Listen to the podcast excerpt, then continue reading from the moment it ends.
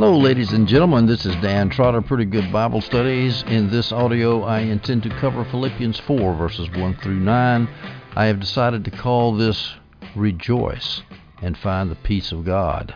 Our context is this Paul, in chapter 3, talked to the Philippians about straining to reach the goal. What was the goal? The final glorified state of our resurrection body and we would obtain that goal by avoiding these legalistic Judaizers, these dogs, these people who mutilated their flesh. He told the Philippians to ignore those people and to live a life in the Spirit.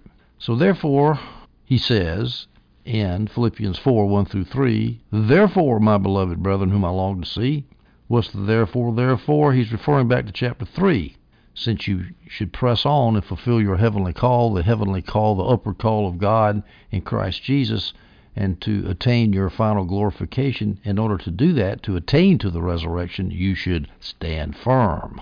Therefore, my beloved brother, whom I long to see, my joy and crown, in this way stand firm in the Lord. Don't be seduced by the various factionalist and false teachers previously mentioned early in the letter, these dogs, these circumcised these mutilators of the flesh, stand firm against those guys.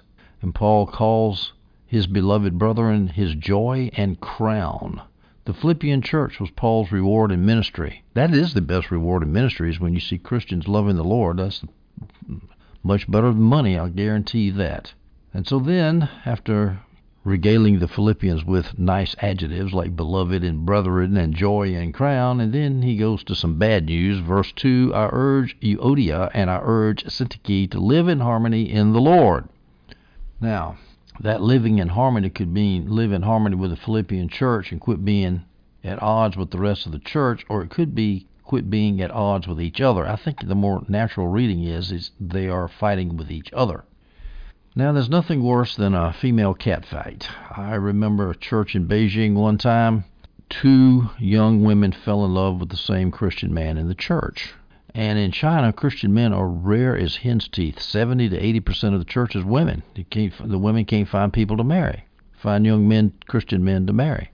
And this apparently was a good guy, and so they both fell in love with him, and they almost tore the church apart, screaming and hollering at each other. And the leaders of the church, and they were young, as most leaders in the Chinese church are. They had to deal with that and had to had to put it to rest. And I remember thinking, gosh, this is so embarrassing for a Christian church to have women fighting over the men. It sounds like high school. Well, I don't know what Euodia and Syntyche were fighting about, but whatever it was, they were fellow workers with Paul, as we see in verse 3. So they had worked with Paul, maybe not at the same time, maybe at different times, but for some reason they got got in each other's hair. Now, this shows that the early church, as much as they obviously loved one another, there were examples of disharmony. We think about Paul and Barnabas in Acts 15:39, and there occurred such a sharp disagreement that they separated from one another. And Barnabas took Mark with him and sailed away to Cyprus, the famous dissension. They, of course, they later got together, as we see some by some signatures and I forgot which epistles that Paul wrote. He mentions Barnabas, so they got back together same with John Mark. Paul and Barnabas and Paul and John Mark got back, reconciled with each other, but there was some disharmony at some time. Here's a guy that Paul never got back with, Paul and Demas. He writes to Timothy in 2 Timothy 4:10, "For Demas, having loved this present world, has deserted me and gone to Thessalonica." Now that wasn't Paul's fault, of course, but nonetheless they had some disagreements. So it happens. You know, I mean, you don't think. How about the church at Corinth? Some are of Paul, some are of Apollos, some are of Cephas, some are of Christ, of the party of Christ. They had all kinds of factions. So yeah, it, the church is made up of sinners who were being sanctified and having their flesh crucified, and in the process, it can be a little bit nasty sometimes, a little bit unpleasant. But we remember the goal. The goal is for our sanctification it must have been sort of embarrassing for Euodia and Syntyche to get called out in a public letter. Remember, these letters are not private; they were sent to the whole church. And then uh, to have your names called out as people who are not getting along, I guess the shame that's that self in itself might have made Euodia and Syntyche to try to patch up their differences. Now, Paul in verse three says something that's a little bit strange. Indeed, true companion, true companion. Who's the true companion? Indeed, true companion, I ask you also to help these women who have shared my struggle in the cause of the gospel. So this true companion is supposed to help these women help them get along. I assume that's what Paul means. Who is the true companion? Ellicott, the commentator, says, quote, This obscure phrase has greatly exercised conjecture. In other words, nobody knows who the true companion is. The Greek is, for companion, is sunzuzek, sunzuge, which is the vocative, and it's an adjective, so it, and, and so it means, and it means fellow worker, so, well, it doesn't mean fellow worker because it's an adjective, so it's, it's one who is in fellowship with or joined with. So, Strong's transliteration of that word is syzygos. Now, the reason I go to the trouble to tell you what the trans, what the Greek word is in the translation is, is because one very common solution to this problem of who the true companion is is to merely say it's a person whose name is Syzygus. Just take the Greek word, transliterate it, and you come up with a proper name. Syzygus means one who is yoked, a yoked person, a yoke fellow. So it, what Paul could be saying, loyal Syzygus. Now that's somebody nobody knows who it is, nobody's ever heard of, but we assume it's somebody in Philippi that Paul knew, and it says, look, take care of Euodia and Syntyche, try to get them back together. That to me is the simplest solution.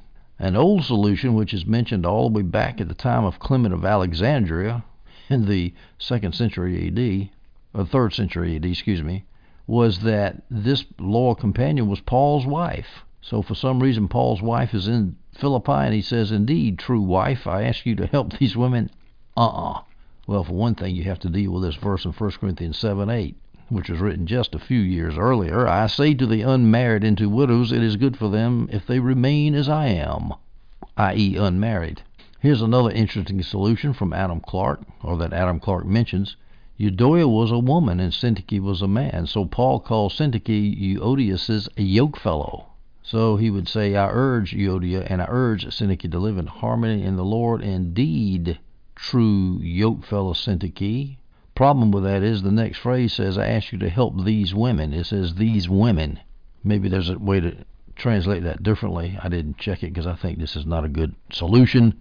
So I don't know how if you say Syntyche is a man married to Euodia and he is supposed to help these women. I don't know how that works at all. So I'm going to ignore that solution suggested by Adam Clarke. Now here's some other solutions. Luke. This is Ellicott. Ellicott mentions Luke. A lot of people think Luke is the true companion because he seems to be closely connected to Philippi in his ministry and Paul's writing to Philippi. And of course, Luke was a true companion of Paul. Well, that's reasonable. Some people say it's Lydia because she was the first fruits of the gospel in Philippi. Remember in Acts 16, the Lord opened Lydia's heart to believe, and she was a woman. Maybe she could arbitrate between Euodia and Syntyche. That's reasonable, I guess. Lydia. Ellicott prefers Epaphroditus as the true companion because he was the bearer and maybe the amanuensis, amanuensis of the Philippian letter. But it seems strange to me, in my humble opinion, that while Paul would suddenly address his letter bearer. Indeed, true companion, he's not writing to Epaphroditus, he's writing to the Philippians, and that seems sort of strained to me. Some people just throw their hands up and say this is just some unknown friend of Paul. We don't know who it is, nor do we care, and that's probably the way we should leave it right there. Interesting who this true companion was. Indeed, true companion, I ask you to help these women who have shared in my struggles in the cause of the gospel know that Paul is struggling in the cause of the gospel. He had a lot of trouble getting the gospel out. Prisons, shipwrecks, court trials. Whenever you think you've got it bad, just look at our example, who said, Imitate me even as I imitate Christ. Look at the trouble he had in his ministry. He calls it a struggle here. And he had to have help. He didn't struggle alone, he had help. And these women, as well as Clement, and some other fellow workers, these women helped him in his struggles. Now, here, Paul is asking for the true companion to help Euodia and Syntyche. Sometimes people cannot reconcile without a, an objective third party to listen and to mediate. That's just human nature. Mediation's a big deal now in America, replacing lawsuits even. You just need somebody objective you can talk to. And if you can't find a mediator, it gets real difficult. I've been in such situations where I couldn't find a mediator. It's not good. As I mentioned earlier, Paul mentions the two women as being part of his fellow workers. He says, Help these women, together with Clement, also and the rest, uh, the rest of my fellow workers. When he says the rest of my fellow workers, he includes the two women, Euodia and Syntyche, as one of his fellow workers. Now that shows that women can be fellow workers in the cause of Christ, of course, but they don't have to be teachers, elders, and apostles, because teachers and elders were excluded by Paul in 1 Timothy 2:12. I do not allow a woman to teach or exercise authority over a man, but to remain quiet. That means no teaching, no elding, if you will, no pastoring. I wish that evangelical feminists would read that verse and not twist it beyond recognition with its with their nonsensical ways of doing it. And as far as apostles, there's no explicit prohibition on women being apostles, but there weren't any. I realize that in Romans 16, Junia is mentioned as possibly being an apostle, but it might be Junius. And even if it's Junia, a woman, they were of noteworthy among the uh, they were noteworthy among the apostles. It just means the apostles might have taken special note of her as a remarkable woman, but she wasn't an apostle. So, and besides, if there's just one woman, that the exception proves the rule, in my opinion. So there were no men, women apostles, no more women teachers or elders. However, there were women fellow workers. Now, Here's what Adam Clarke says about that quote: Both in the Grecian and Asiatic countries, women were kept much secluded, and and and it was not likely that even the apostles had much opportunity of conversing with them. It was therefore necessary that they should have some experienced Christian women with them who could have act, who could have access to families and preach Jesus to the female part of them. Now, Clarke mentions Asiatic countries. Well, I know, having read Hudson Taylor's seven volume biography of evangelizing in China, the trouble they had to get into these secluded women to witness the gospel, it was impossible for men to do it. And he would use women to get in there and talk to the to the women. I remember one story, I don't remember whether it was Hudson Taylor or somebody else, but some missionary in China, a male missionary, was invited into a house. Uh, guy and his wife invited him into his house and the next thing you know, that wife was laying up next side the missionary and said she wanted to express her appreciation for the gospel that was being presented by offering this missionary her body. Well, that seemed sort of un-Chinese to me, and the missionary had to hightail it out of there. so, you know, it's always nice to have the women around to deal with the women if you if you need to. Now, Clement, Euodia, and Syntyche were all part of fellow, Paul's fellow workers, and they were all written in the book of life. That's just a standard metaphor for the elect. So we can read it this way I ask you to help these women together with Clement also and the rest of my fellow workers whose names are in the elect, or whose names are among the elect. Now, who is this Clement? Well, we don't know for sure. Nobody knows for sure. But a lot of people say he was the famous Bishop of Rome. If you've read any church history at all, you know about the famous letter of Clement to the Corinthians and the Bishop of Rome named Clement. Let me read you what Ellicott says about the Clement mentioned here in verse 3 of Philippians 4.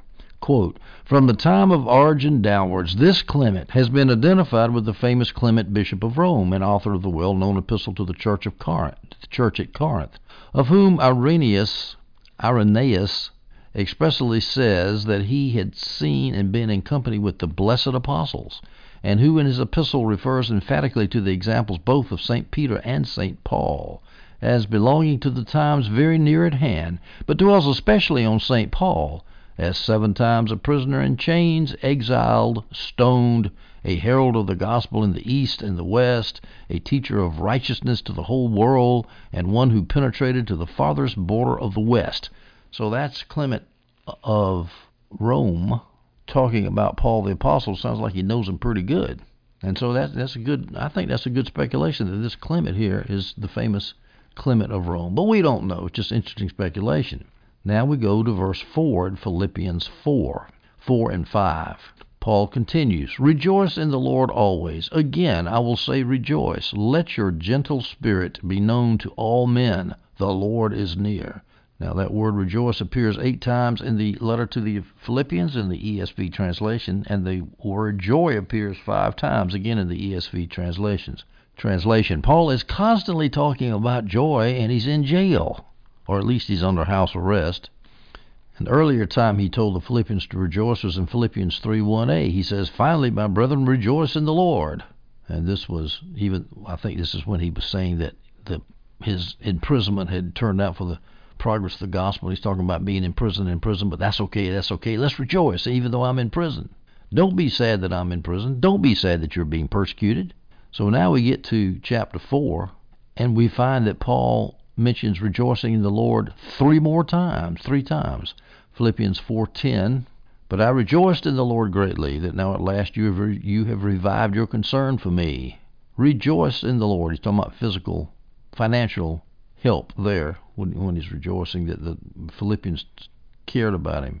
And he mentions rejoicing here in verse 1 of oh, excuse me of chap of verse 4 he mentions rejoicing again but not only once. He says rejoice in the lord always. Again i will say rejoice. He mentions rejoicing twice. So that was a big leitmotif if you will of the book of philippians. The theme that appears over and over again let's rejoice he said, Let your gentle spirit be known to all men. Now, he meant gentle toward each other. He did not mean gentle towards the dogs, the false teachers, the mutilators of the flesh, the Judaizers, the legalists that he had talked about in Philippians 3 18 and 19. Paul had already said some pretty harsh things about them. Let me read that. Philippians 3:18 For many walk of whom I often told you and now tell you even weeping that they are enemies of the cross of Christ whose end is destruction, whose God is their appetite, and whose glory is in their shame, who set their minds on earthly things. Does that sound gentle to you? Let your gentle spirit be known to all men. We have to understand the context. We we are gentle toward each other. We are not gentle toward false teachers. It's just simple as that. Now Paul finishes up this these two verses. Verse 5, he says, "The Lord is near." Now what does that mean the Lord is near? Well, it could mean He's near spatially because Jesus is omnipresent. Spiritually, well, Jesus is omnipresent in the, in the form of His Holy Spirit, and so He is watching the way the Philippians treat each other. So He's saying, "The Lord is near, so show your gentleness to everybody." Or it could be the Lord is near in the sense that He's ever ready to help by answering our prayers. Here's some scriptures Psalm 46 1 God is our refuge and strength, a very present help in trouble. He's always there to help you, He's present to help you in trouble. Psalm 46 5 God is in the midst of her, she will not be moved. God will help her when morning dawns. I guess that's Israel. God's there to help. Psalms 145:18 The Lord is near to all who call upon him, to all who call upon him in truth. The Lord is near. He's ever ready to help answer our prayers. So he could be near spiritually in the sense that he's actually physically, spatially near you with the Holy Spirit. He could be near in the sense that he's always standing by, ready to help. Could be near in judgment. This is John Gill, quote, In a little while Christ will come to judgment when he will plead the cause of his people. That would be in AD 70 when Jesus came to wipe out the unbelieving Jews who murdered him and who killed the prophets. Matthew 24, 1 through 3, the first three verses of the Olivet Discourse say this Jesus came out from the temple and was going away when his disciples came up to point out the temple buildings to him. And he said to them, Do you not see all these things? Truly I say to you, not one stone here will be left upon another which will not be torn down. As he was sitting on the Mount of Olives, the disciples came to him privately, saying, Tell us, when will these things happen? And what will this sign of your coming and the end of the age? Well, there's a problem with that, that Jesus is near in judgment, is that's talking about judgment on Jerusalem, not judgment on Philippi. Philippi is a good ways away from Jerusalem. Well, that's true, but the destruction of Jerusalem would also mean the destruction of the Judaizing dogs that Paul complained about in verse 3, chapter 3, where he said in Philippians 3 2, Watch out for the dogs, watch out for the evil workers, watch out for those who mutilate the flesh. Those dogs would be put out of business in AD 70. So what Paul could be saying here is, look, let your gentle spirit be known to all men. You really don't have to be chasing the heretics as hard as I, with, with rhetoric as harsh as I used against them, dogs, evil workers. You don't need to do that because the Lord's near. He's going to come wipe them out. Now that's quite speculative, very speculative. It's probably not even true. He's probably just saying the Lord's near. He's, he's near to help you. He's near to watch you, to watch your spirits, to see whether you're gentle or not. And I will say this too: if they were having trouble with false teachers, this is what often happens when you get geared up to fight heretics. Sometimes it's hard to turn the switch off and be nicer toward your Christian brothers who might be wrong about something or who might need to be gently chastised, but instead you're so busy dropping bombs on heretics, you turn around and drop a bomb on your Christian brother. I don't know. We are in the area of speculation here. But let me give you another piece of evidence that when Paul is talking about the Lord is near, he's talking about AD 70, the destruction, the judgment that's coming from the Lord. James uses the same expression, the Lord is near. James 5 8 through 9. You too be patient, strengthen your hearts, for the coming of the Lord is near is near. Do not complain, brethren, against one another, so that you yourselves may not be judged. Behold, the judge is standing right at the door. So there, James is talking about judgment coming near, and I'm pretty sure that he's referring to AD 70 in James 5 8. So if he's, he uses that same phrase in James 5 8, that's a sort of an indication he might be using the same sort of expression here in Philippians 4 5, the Lord is near. But, again, that's speculation. We go now to Philippians 4 6 and 7. Paul continues, Be anxious for nothing, but in everything by prayer and supplication with thanksgiving. Let your request be made known to God. And the peace of God, which surpasses all comprehension, will guard your hearts and your minds in Christ Jesus. This is a verse, of course, that's often quoted for good reason. Be anxious for nothing. That's sort of a command, is it not? And nothing means nothing. Don't worry about anything. Here's a quote from James, uh, excuse me, from John Gill. Quote: "Anxious solicitude for worldly things, and immoderate concern for the things of life, arising from diffidence or negligence of the power, providence, and faithfulness of God. Saints should not be anxiously or in a distressing manner concerned for the things of this world, but be content whether they have less or more, nor be overmuch pressed with what befalls them." But should cast their care upon the Lord and carry every case to Him and leave it there.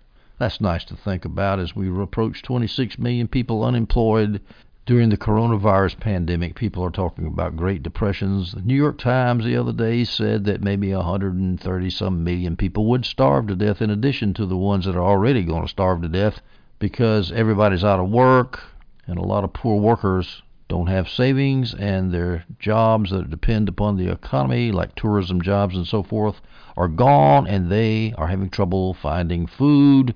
I'm telling you, in such a world as that, are we supposed to worry about the coronavirus pandemic? What does Paul say here in Philippians 4? Be anxious for nothing. But in everything by prayer and supplication, let your request be known to God. Now, of course, he's not saying you sit back and take it when you run out of food or you run out of money, you run out of a job. No, let your request be made known to God. And I think right here, he's talking about money because he's getting ready in verse 10 in our next audio. He's, he's going to be talking about money. But of course, it applies to everything. Let your request be made known to God. But he's talking about support here, I think, mainly. And what's the result of all that supplication and prayer? The peace of God which surpasses all comprehension because you can't believe how God can take care of you in the midst of your present horrible financial situation. The peace of God will guard your hearts, will keep your hearts, will surround your hearts and your minds in Christ Jesus. Your feelings and your thoughts, hearts and your feelings, kind of your mind, your mind, will, and emotion, all of that is taken care of in Christ Jesus, and in is in union with, in union with Christ Jesus. You don't need to worry about the coronavirus pandemic. Notice Paul says that when you pray, you do it with thanksgiving. Thanksgiving is for past mercies received. The prayer and supplication that he exhorts is for future mercies to be received. Here's some other scriptures about giving thanks when you pray. 1 Thessalonians 5:18 and everything give thanks for this is God's will for you in Christ Jesus. In everything give thanks. In everything. In the middle of coronavirus pandemics, give thanks. Acts 16:25. But about midnight, Paul and Silas were praying and singing hymns of praise to God. They were praying and praising at the same time. And where were they doing this? In jail. They were thanking God even though they were in jail. We need to continually thank God no matter how bad our circumstances are, knowing He's got us covered. If God is with us, how, who is against us? Neither height nor depth, the principalities, powers, or rulers, or anything, things present, things past, things in the future. Nothing will separate you from the love of God. Got to hold on to that. Let your request be made known to God. Now, there are some people who say, What do I need to pray for? God already knows it. He's sovereign. He's omniscient. I don't need to pray. That is absolute nonsense. Completely erroneous. Because Paul says here, Make your request known to God. As John Gill puts it, tell him as you would do a friend, freely and fully. All your case, pour out your souls and your complaints before him. Why? Because he wants to have a relationship with you. And asking Him for help is establishing a relationship with God. He loves to help you. The other day, I had a phone call from a colleague of mine about 20 years ago at a college I used to work for before I went to China. And at that college, I enjoyed going to work for about 14 years. I mean, everybody in my business department enjoyed each other. We had fun together. It was the most unified department on in a on a campus where nobody is unified about anything. And we just had a grand old time. And this crazy woman was hired, and she and she tore the department up. I said, I can't work with this nonsense. She was finally fired for filling out her own evaluations. She she sexually harassed people. She was awful. So anyway, she got fired, but after that, the department fell apart. Everybody was suspicious of one another and backbiting and so forth. And I said, I'm out of here, and I went to China. And of course, a lot of times I was insecure uh, about what I did because I walked out on a good, secure job. And I ended up talking to this guy, and he caught me up on what had happened after I left for the last, I don't know, 20 years ago. Scandals with the president, homosexual liaisons with the students, escorted off campus by the police, people coming in and trying to completely just wipe out the business department, buying them all out, and then he dies of a heart attack a week before that was about to happen. All kinds of turmoil and stress. And I didn't experience any of it. And I thought, you know what? God was looking out after me. He wanted me to go to China, and look at all the stuff I avoided by doing that. And I didn't realize it. Every now and then I think, oh, it was so nice to have such a secure job. No, you better thank God. Thank God for everything because He knows what He's doing. He cares for you. He knows what's good even when we don't know what's good. He says the peace of Christ will rule in your hearts in verse 7. Philippians 4, verse 7, the peace of God, not the peace of Christ, and the peace of God which surpasses all comprehension. You can't understand how in the world you can have peace in the midst of all of the bad stuff that's happening. Colossians 3:15 Paul says something similar. He said, "Let the peace of Christ rule in your hearts, to which indeed you were called in one body, and be thankful. Let the peace of Christ be king in your hearts. Don't worry about nothing."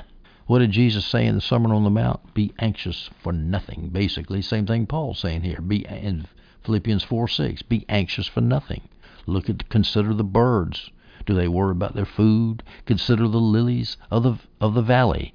Do they worry about their clothing?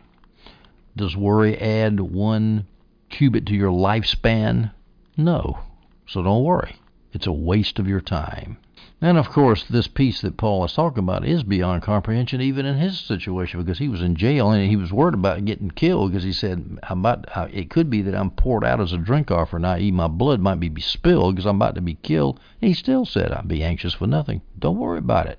He had to have had true peace to be able to write this to the Philippians. We now go to Philippians 4 8 and 9. Finally, brethren, whatever is true, whatever is honorable, whatever is right, whatever is pure, whatever is lovely, whatever is of good repute, if there is any excellent and excellence, and if anything worthy of praise, dwell on these things. The things you have learned and received and heard and seen in me, practice these things, and the God of peace will be with you.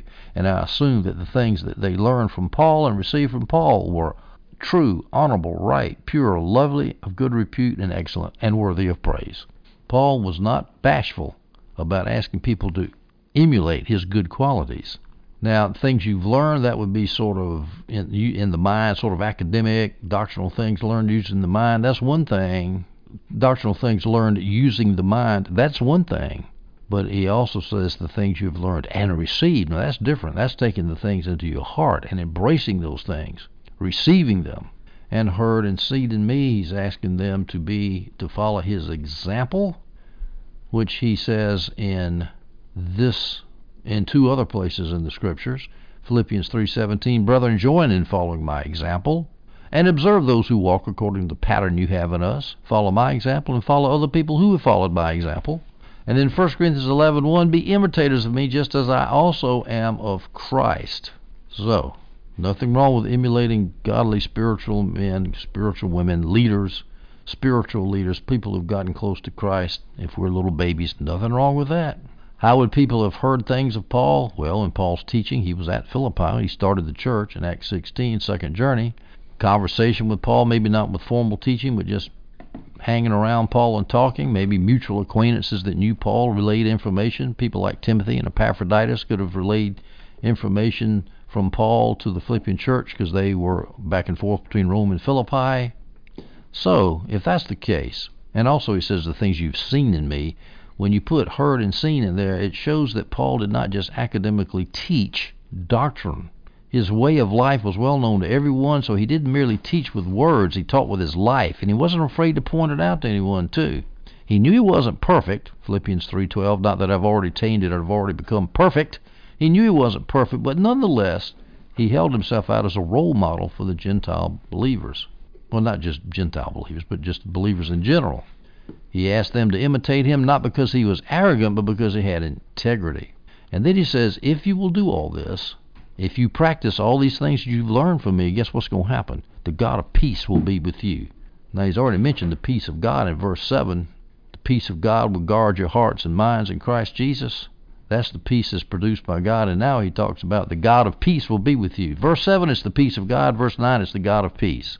The God of peace, that means the God who is characterized by peace. Peace, peace, everywhere there's peace. Paul emphasized rejoicing and he emphasizes peace in the Philippian letter which is sort of counterintuitive because he's in jail facing death. Quite an example for us, quite a role model for us. Ladies and gentlemen, we have finished Philippians chapter 4, part A, I should say. We've finished Philippians 4 1 through 9.